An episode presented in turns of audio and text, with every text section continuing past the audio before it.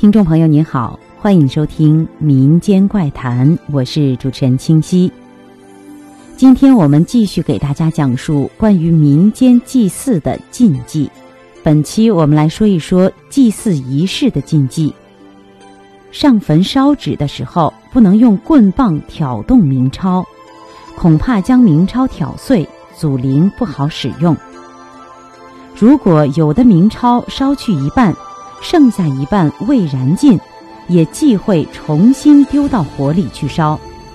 民俗以为，这留下的一半会变成钱财，是给活人用的，意思是祖宗想着子孙们。又说这一半叫子孙板，只能留下，不能再烧掉，否则子孙要绝。上坟烧纸要专心专意。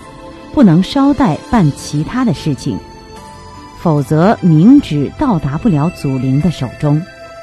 对新葬者的第一次上坟禁忌，必须围着坟墓走三圈，回家的时候必须从其他的道路返回家中，禁忌走来时的路。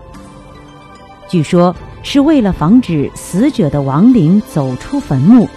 跟随着孝子们一同返家，人们敬祖的心愿完全是仿照着敬人的形式表达的。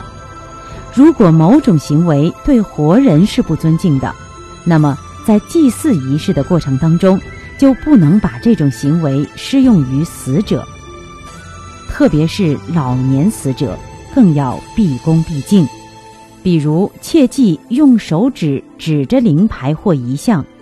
好像是指着祖灵的鼻尖数落似的，有轻蔑之意，将对鬼魂构成不敬之罪。在祖灵面前禁忌大声喧哗，发出笑声和放屁，要叩头致敬，焚香燃烛，表示默哀。